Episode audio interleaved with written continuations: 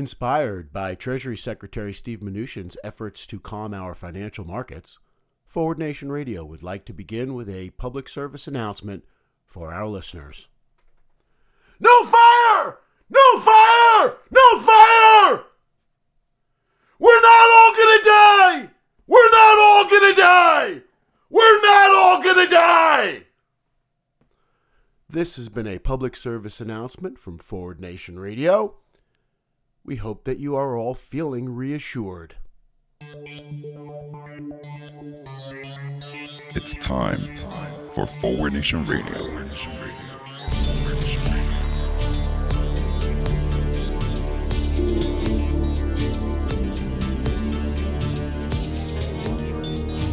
Now here he is, the host of Forward Nation Radio, David Leventhal. This is Forward Nation Radio with me, David Leventhal. Thank you for joining us today on our special War on Christmas edition of Forward Nation Radio. In other words, happy holidays, everybody. The day where we celebrate a Jewish immigrant. We're a little late this week. Sorry for our faithful listeners. We were waiting for Christmas Day to see if President Scrooge, by any chance, had any visitors last night, and maybe we might all have been saved. But no, apparently the president is alone in the White House without any ghostly visitors and not doing any better, tweeting about his poor fate and the government shutdown. And that's our top story. The government is still shut down for the third time in the still young, God help us, Trump administration. Government is shut down, which of course the president thinks is a good thing. Because after all, the government shutdown means that a lot of federal workers are working without pay. Or as Donald Trump would have it, wait, isn't that what workers always do? Donald Trump's used to workers working without any pay, so what would be the big deal of a government shutdown? This is in case you are unsure, because so little seems to be being made of this government shutdown. What does it mean that our government is shut down? Well, as we noted a few months ago for the last government shutdown, it means this is probably not a great time to go visit a national park or national agencies or try to get your passport done or whatever. Uh, yes, there is some funding in the budget for, for some time still, so we're not feeling the worst effects at this point but we are on austerity and there is not money to do things, it means a lot of workers are working for free. It means that costs ultimately to the federal government are going to go up because of the problems that are caused by having to basically stop and restart and whatever. Sorry, Mr. Trump, who's busy tweeting right now that this is going to save a whole lot of money. Government shuts down, shutdowns don't actually save money, they actually cost money.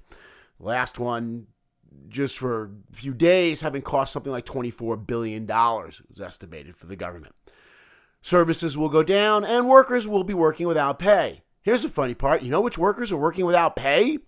Border security. I'm not making this up. You can't make this up. Border, border security agents are working for free. But that's okay because they're not actually going to work for free. Sorry, President Trump, if you're listening, close your ears. They won't actually work for free. You know why? because Democrats will make sure that they get paid. Yeah, you know, working men and women, Democrats you can count on to make sure that you don't end up being exploited and working for free. That in fact you get paid. Just keep going out and voting for Trump. Yeah, that'll work. This all happened, of course, after the Senate passed a continuing resolution to keep government open. In some rare examples of Senate actually being able to agree on things in this country, the Senate overwhelmingly voted to push back the date of a government shutdown by a couple months in order to keep our government running for a little while. Remember how President Trump initially uh, was taking ownership of the government shutdown that was looming? Proud of the fact that he would be the one doing it? Until someone with perhaps a third grade education decided to inform him that that really wasn't a good idea, and he tried to walk that one back. Whatever, reality doesn't particularly matter in the Trump world. So he, even though we all saw the videos, Trump spent early in the week trying to walk back the fact that he clearly owned the government shutdown, only to find out that he needn't bother. That it turns out his supporters continue to be so damn insane that he didn't have to walk back ownership of the shutdown. They were perfectly happy with the whole deal. And if it eventually did come to bite them in the ass, doesn't matter. They'd be able to blame somebody else for it anyway. Well, in that spirit, Trump initially, of course, came out and said that he would sign the continuing resolution to keep the government running.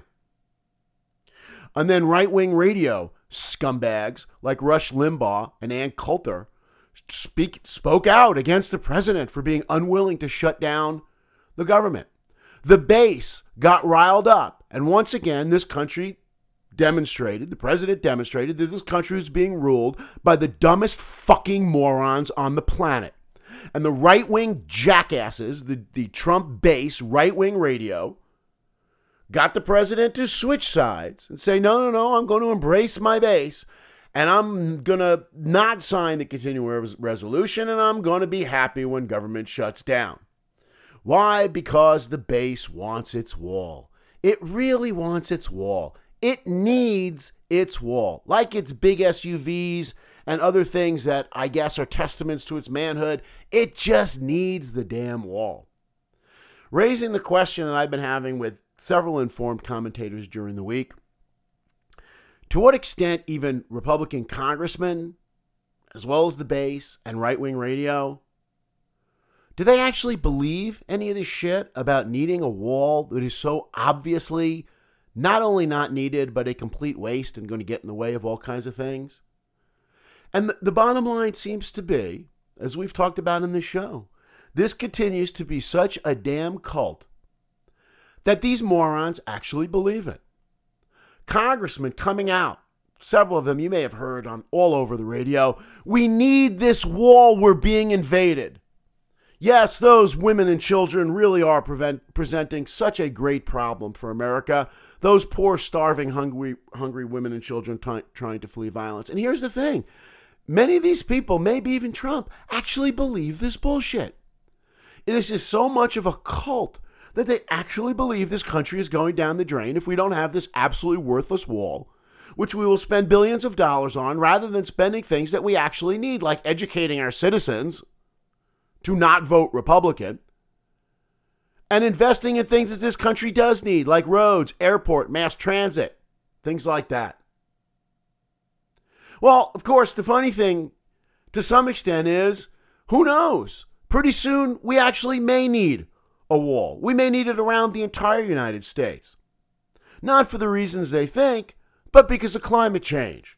Because things that we actually should be addressing, things that we should be spending money on, things that we should be concerned about, like the destruction of the planet as we know it, doesn't register on the Republican radar.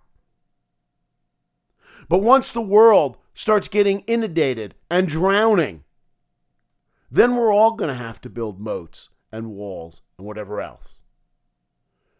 Maybe we should just, you know, try to deal with the problem first.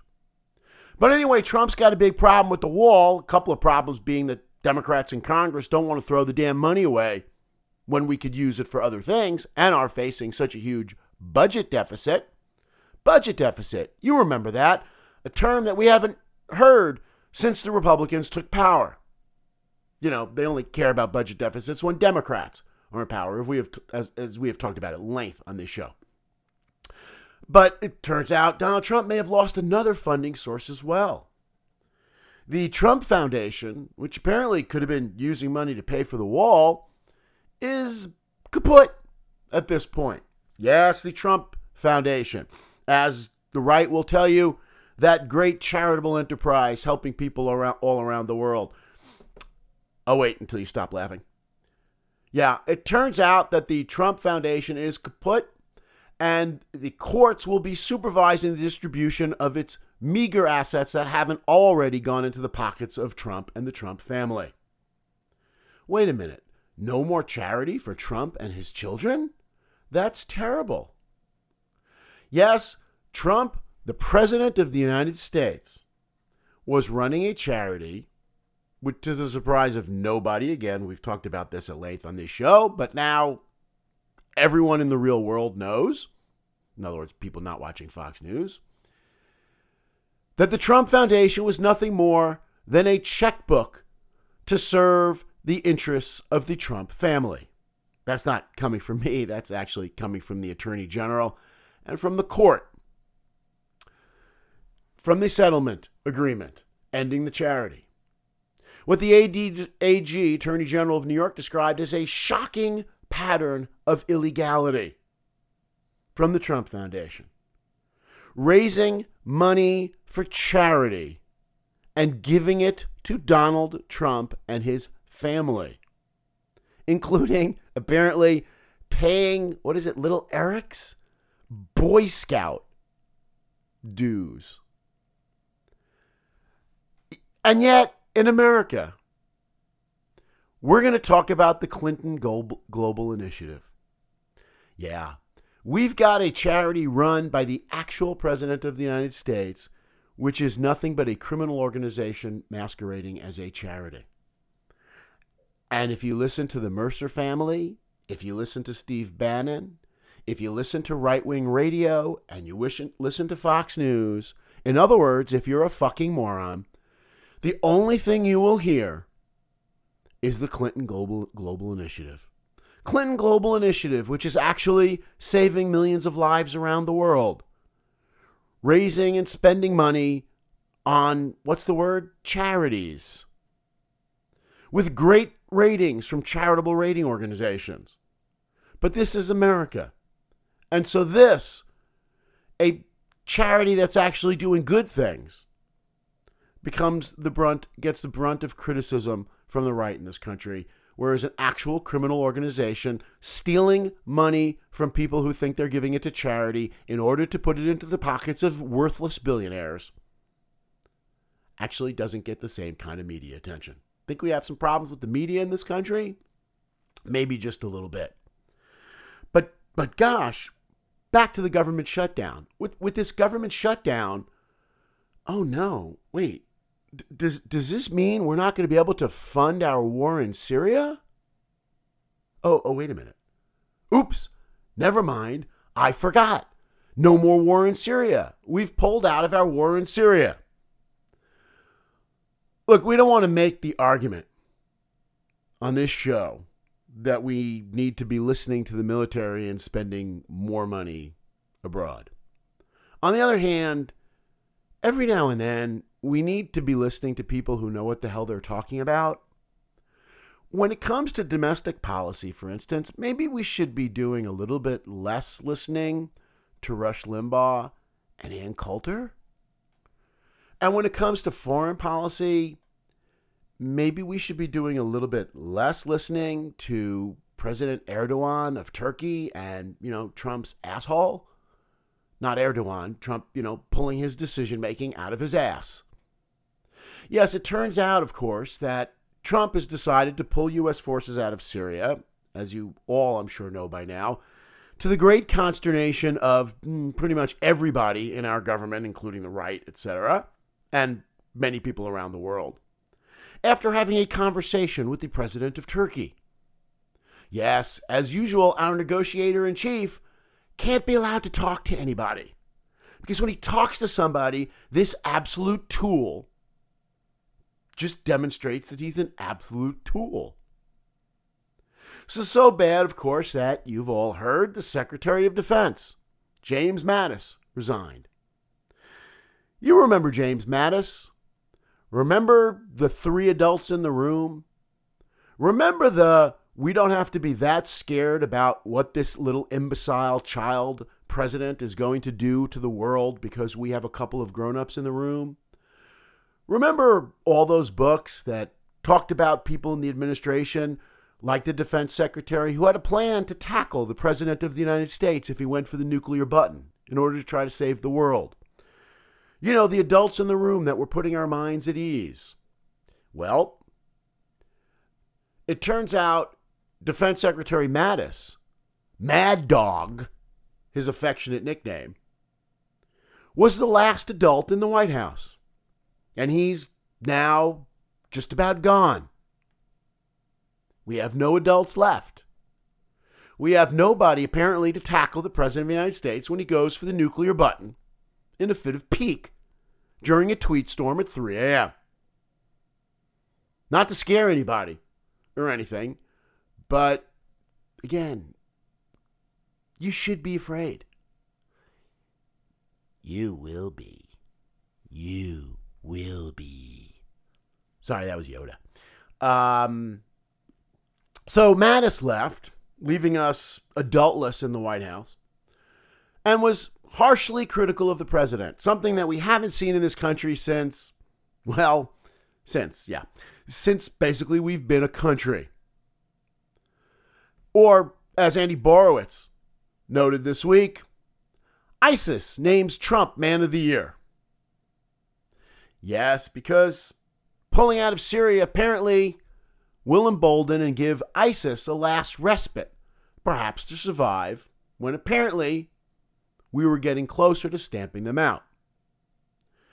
Could somebody explain to the President of the United States, by the way, that there is a difference between ISIS and ICE? I think this has to be a real problem. You know, they're so close together, they're so close sounding. So I assume when someone said to the president, you know, this will be good for ISIS, he said, great, more for border security, excellent. Yeah, because he really is that stupid. And uh, along with Mattis, because of the whole emboldening ISIS thing, we had Brett McGurk. I know, a name none of us have ever heard before, and by none of us, apparently, I include the President of the United States, who had no idea who the hell his top diplomat battling ISIS was. Well, this top diplomat against ISIS just resigned because of what we were doing to embolden ISIS. So, of course, the Trump administration is out there. The Trump lackeys left are out there on the Sunday talk circuits saying, Brett McGurk, that guy's an Obama appointee. You can't trust this guy. Brett McGurk, who clerked for, for ultra conservative Republican Supreme Court Chief Justice William Rehnquist, was appointed by Bush, has been a lifelong Republican, will just get dismissed, like everything else, by making shit up and tying it to the black guy. Turns out that Mattis, as well as everyone else in our government, was getting a little upset at a president who spent all of his time attacking our erstwhile allies while embracing dictators. Just let that one sink in for a moment. The President of the United States continues to burn bridges to allies the post World War II world order, burn it down in favor of embracing dictators. And this is a guy who continues to get rolled by those dictators, like Erdogan of Turkey, and won't listen to anybody in the United States. You know, won't listen to the CIA give its briefings on Mohammed bin Salman of Saudi Arabia. And yet, Despite that, we saw some movement. The Senate did get some CIA briefings on MBS and how the United States is once again cozying up to a murderous dictator. And in fact, the Senate, in maybe what is hopefully a harbinger of things to come, actually peeled away from the president and his lunatic base for a little while to vote, at least symbolically, to end the war in Yemen and to sanction and stop supporting MBS in Saudi Arabia. Maybe a little bit of a crack in the wall there. Speaking of cracks in the wall, a cracked president. The last week has continued to see him just get more and more unmoored from any semblance of reality. The President of the United States is insane. We are reminded about how, from our very first show at Forward Nation Radio, we were talking about the 25th Amendment and the removal of a president who does not have the mental capacity to continue in office. And this gets closer and closer and closer. This guy's tweeting about his wall now being a bunch of steel slats.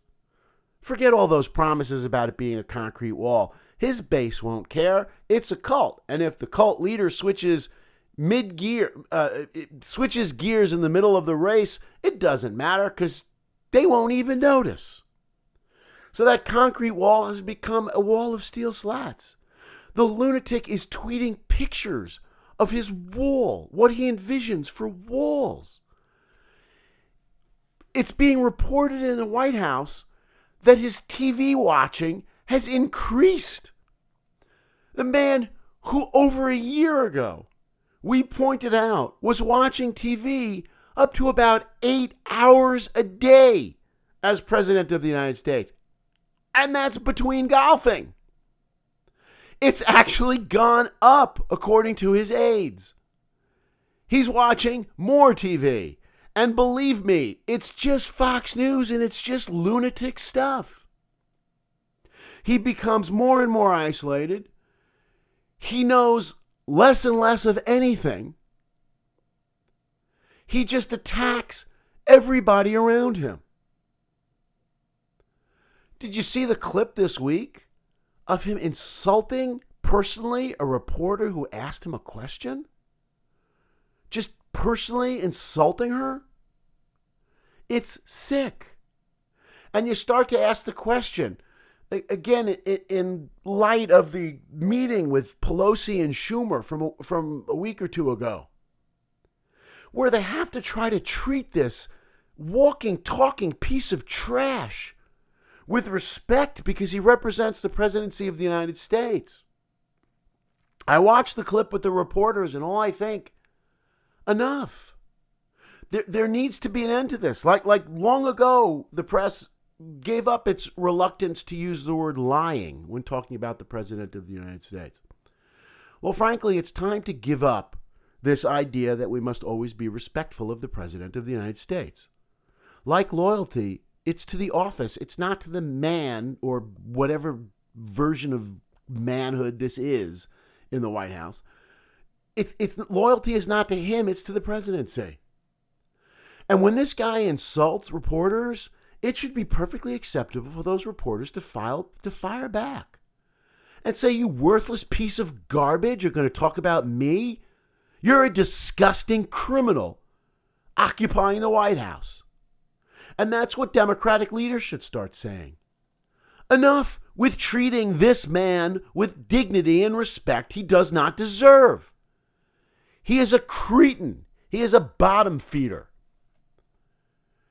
and we shouldn't do him the favor of treating him as if he deserves our respect. And that goes to reporters, that goes to the opposition. Obviously, a long time ago, that's gone to podcast hosts. It's becoming increasingly clear. There's just there's just no way this guy can last his term. They talk about things for the 2020 election and could he win and will Republicans run a primary challenge? It is getting harder and harder to imagine that this guy can last his term. It is getting harder and harder to imagine, frankly, that this country can last this term. It just gets crazier and crazier and crazier. It's like every week, uh, uh, my a frequent guest on this show, my my brother who's been on this show, said to me in a conversation during the week. I guess it was part of our Christmas conversation. This was this week was crazy. And of course the response is we've had a hundred weeks of crazy. It just gets crazier and crazier. And we we think that you can't ever pass this, and it gets worse. We're like in season 27 of Game of Thrones. And Cersei is not just sleeping with all of her relatives, she's sleeping with the farm animals and she's eating her relatives. And we're we're now looking and going, I'm I'm pretty sure they did that in season 25. Yeah. Pretty pretty sure we we've been here, done that already. No matter how insane it gets, it's like, yeah, whatever. It's Trump. This is where we are. And yet they manage each week to somehow get worse and worse. They, they just there can't be much worse left.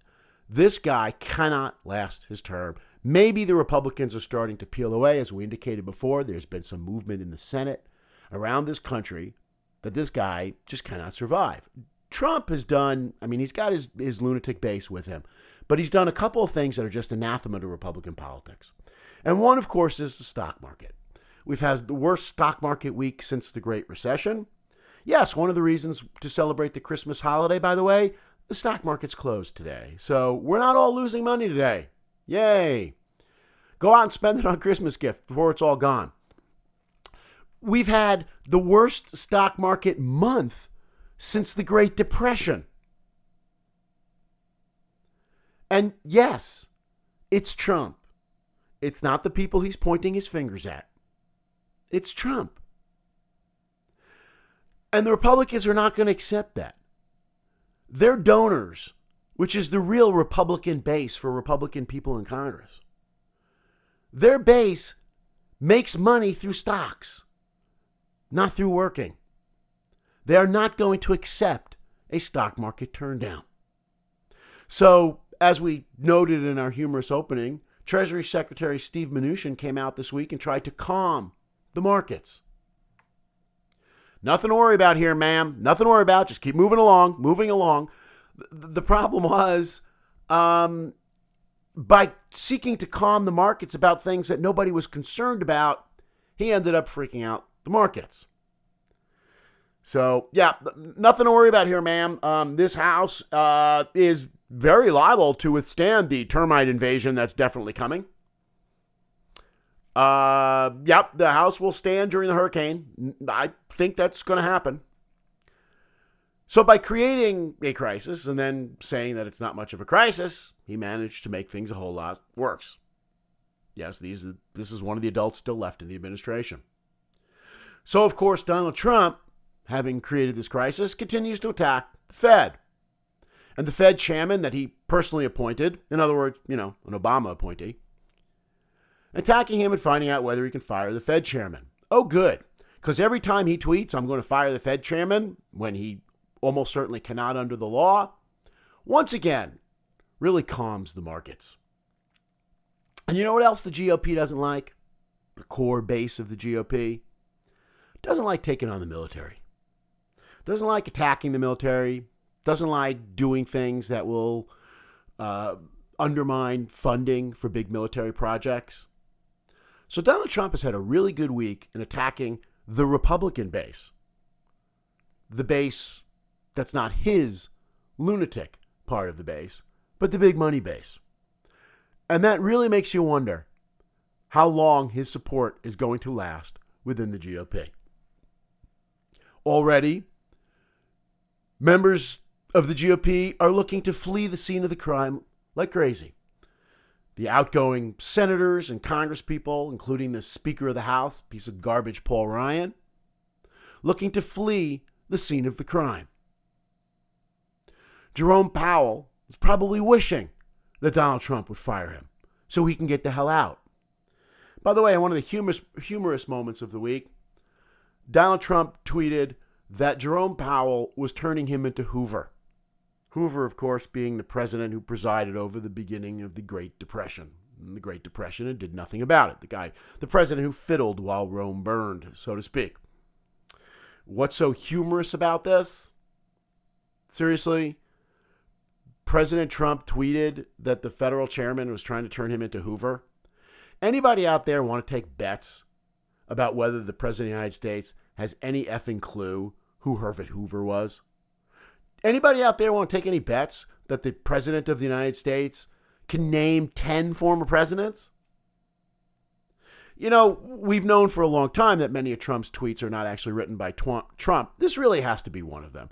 Because th- there's no way that this guy knows about Herbert Hoover, the president who thinks that Frederick Douglass is currently pitching batting practice. I think perhaps the better analogy, of course, with Trump is well, actually, the Hoover analogy is a pretty good one. Uh, Hoover twiddled uh, while Rome, while Rome burned, so to speak. Uh, Trump was caught with the matches and the gasoline. But the analogy is pretty good. But you know what else is a good analogy? Analogy with President Truman. President Truman, so famous for the buck stops here. Well, Donald Trump has taken that mantra one step further. The buck stops near. Not actually here. Near. The buck stops near. Uh, near enough that I could point my finger at somebody and blame whoever it was for whatever I did. This is what happens when you grow up and spend your life never having to take responsibility for anything. In fact, he probably has a sign on his desk that he's had his whole life. The buck stops anywhere but here. Never here. No responsibility at all. Um, anyway, everyone's trying to flee the scene of the crime to the extent they can get the hell out of there. What's this say about the ones still sticking around? Yeah, the ones like Steve Mnuchin, our great Treasury Secretary, and let's not forget Mick Mulvaney, who's out there on all the Sunday talk shows lying up a storm. I guess Kellyanne Conway must have been busy lying on her shows, and Sarah the Huckster was busy lying on hers. We're not down to C list people. We are down to F list. We're down to Z list people in our administration. But you want to look for more parallels, presidential parallels? The parallels to Nixon and Spiro Agnew just get more and more striking by the day. I've been listening to, or had listened to, the Slate podcast. I think I mentioned this on Watergate, Slow Burn. I listened to the Rachel Maddow podcast this past week on Spiro Agnew, remembering those good old days from the early 70s. Uh, that was called Bagman, where we had a president and a vice president who were blatant criminals, self dealing while in office. Sound familiar? It is remarkable. I recommend both of those podcasts because it is remarkable the parallels between Watergate and this current administration, between the corruption, the criminality that was going on throughout the administration, the garbage that was running this country, the fact that the president shuttered himself in the White House while Watergate was going on and apparently went completely nuts. Sound familiar? You know, we've been talking for the last few weeks since I think flags are still at half mast for that great American patriot, George H.W. Bush. And I was reminded during the podcast about how George H.W. Bush, who should be lauded in Republican politics for being the least blatant Republican presidential criminal of the last half century, was in fact a pretty blatant criminal. And one other example of that that we haven't yet talked about on this show is how George H.W. Bush was taking the lead in seeking to obstruct justice into the investigation of Spiro Agnew and Watergate. Yes, George H.W. Bush was the head of the Republican Party, and he was going to Republican senators and basically bribing and extorting them to shut up and sweep the things under the rug. Yes, this is the president we're still celebrating because he's actually the best of the recent and not so recent Republican lot. You wonder how it could be this crazy. Just this week, by the way, lost in the shuffle of all of this, President Trump obstructed justice again. Just came out and blatantly obstructed justice again. Seemingly ordering, putting pressure on at the very least, the new interim or whatever the hell he is, Attorney General Whitaker, to get rid of Robert Mueller. It hasn't even made the news. This is a federal crime, it's a felony. And it doesn't even make the news because it's, again, it's like, okay, Cersei slept with another relative? whatever. President's committed another felony? whatever. There's bigger news to report than that. When when I look at, at Christmas movies, I mentioned a Christmas Carol to start the movie that maybe we'd be saved by the president being visited by three ghosts. Good luck with that. Maybe the better Christmas movie analogy here on Christmas Day is It's a Wonderful Life. Maybe we're like on the wrong side of It's a Wonderful Life and all those other movies. For those of you out there who don't understand the Christmas classic and the premise of it, and it's been repeated in a lot of movies since then, the guy thinks that he's worthless and done nothing with his life, and he's visited by an angel, and he gets to see what life would have been like if he had never been born.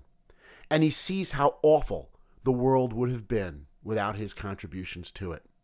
Well, Maybe that's the world we're living in right now.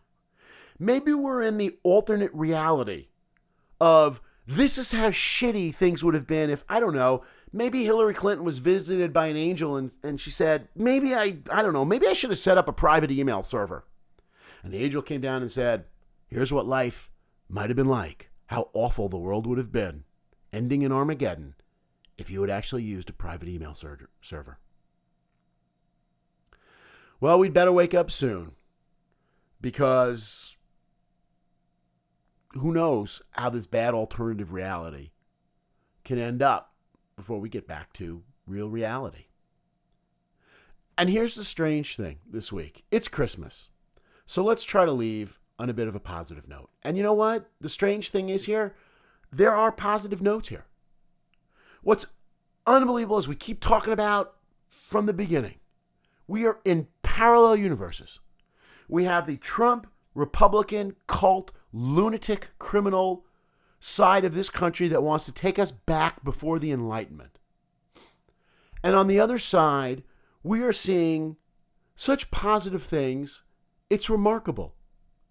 We had apparently a Republican congresswoman in Kansas just switch sides and call herself a Democrat, in part because of how bad the Republican Party was on transgendered rights. Just a few years ago, even liberals were saying that it was too soon to bring a case seeking to get same sex marriage accepted throughout the country. It was too soon. The country wasn't ready for it just a few years ago. Now we have Republicans speaking out in favor of transgender rights and bashing their now former political party for not being supportive enough of transgender rights. We had the United States Senate capable of doing basically nothing for almost a decade,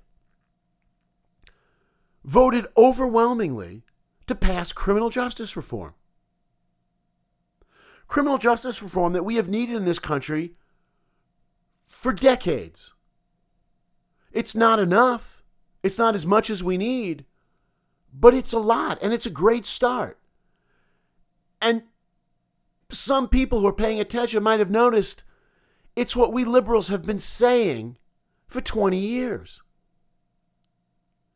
And now the conservatives are basically on board, at least with a lot of the core stuff.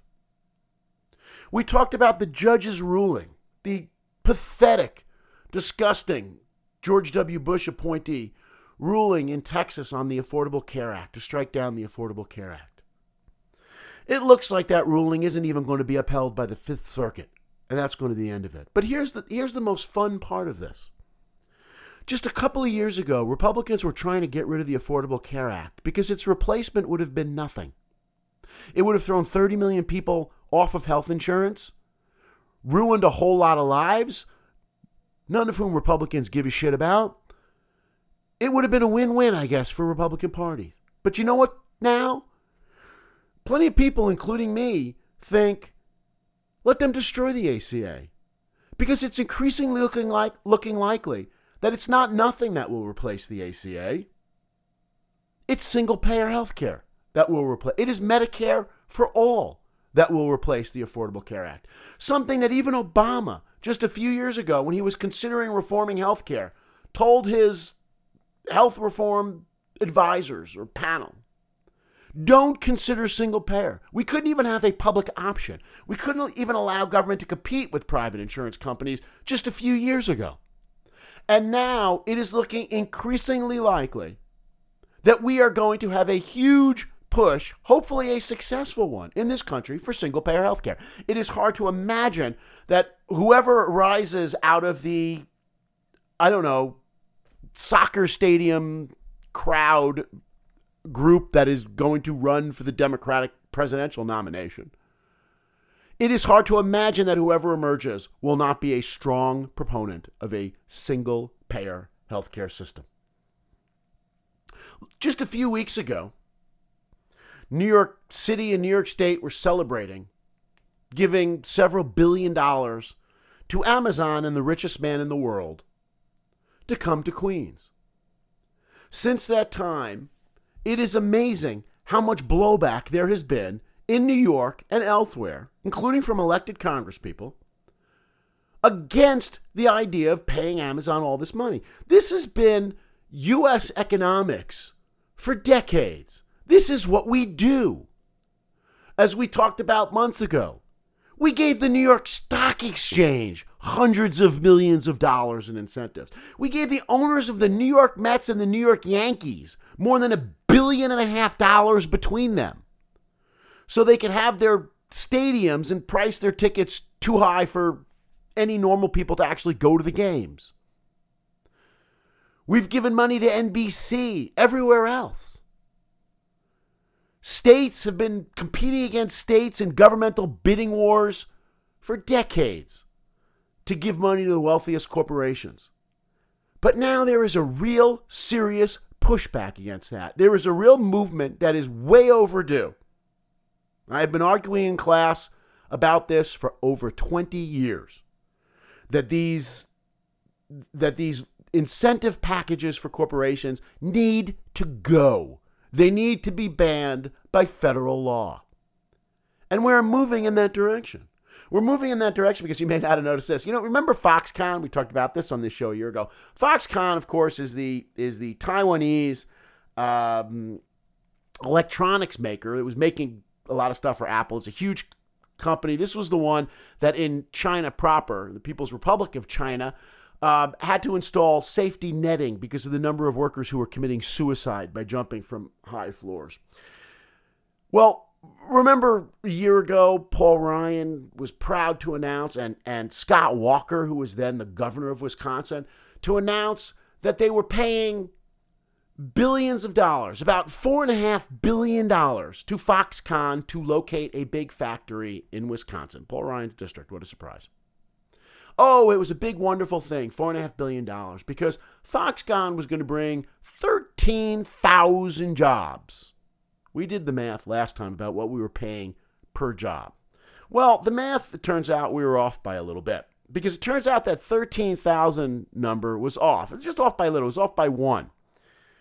Well, unfortunately, that one was the one in the tens place because now they're announcing, well, it's not going to be 13,000 jobs. It'll be more like 3,000 jobs. So that takes us very quickly, I think I could do this math, to about a million and a half dollars per job. Maybe they should just hand me the cash. But there is a pushback against these corporate sweetheart subsidy deals that we really haven't ever seen before. In fact, GOP shibboleths have been falling left and right for many, many, many years. The basic stock and trade of the Republican Party, the, the shit that they count on, efficient markets, efficient wealthy people, valuable wealthy people, so many of the things that are basic core Republican economics have been bullshit for decades. But here's the thing more and more people are starting to notice that they're bullshit. Not people who watch Fox News, but everybody who's not part of President Trump's core base is starting to move in the right direction. And maybe on this Christmas of 2018, if we can survive until Christmas of 2019, maybe things could actually start to look up in this country. Anyway, happy holidays and a happy new year to all. When we speak to you next, I expect it will be after the new year. We hope it's a good one, and we hope 2019 is a much better year for us all than 2018 has been. As always, thanks for listening. Please share us with your friends, and we hope to see you soon. Bye.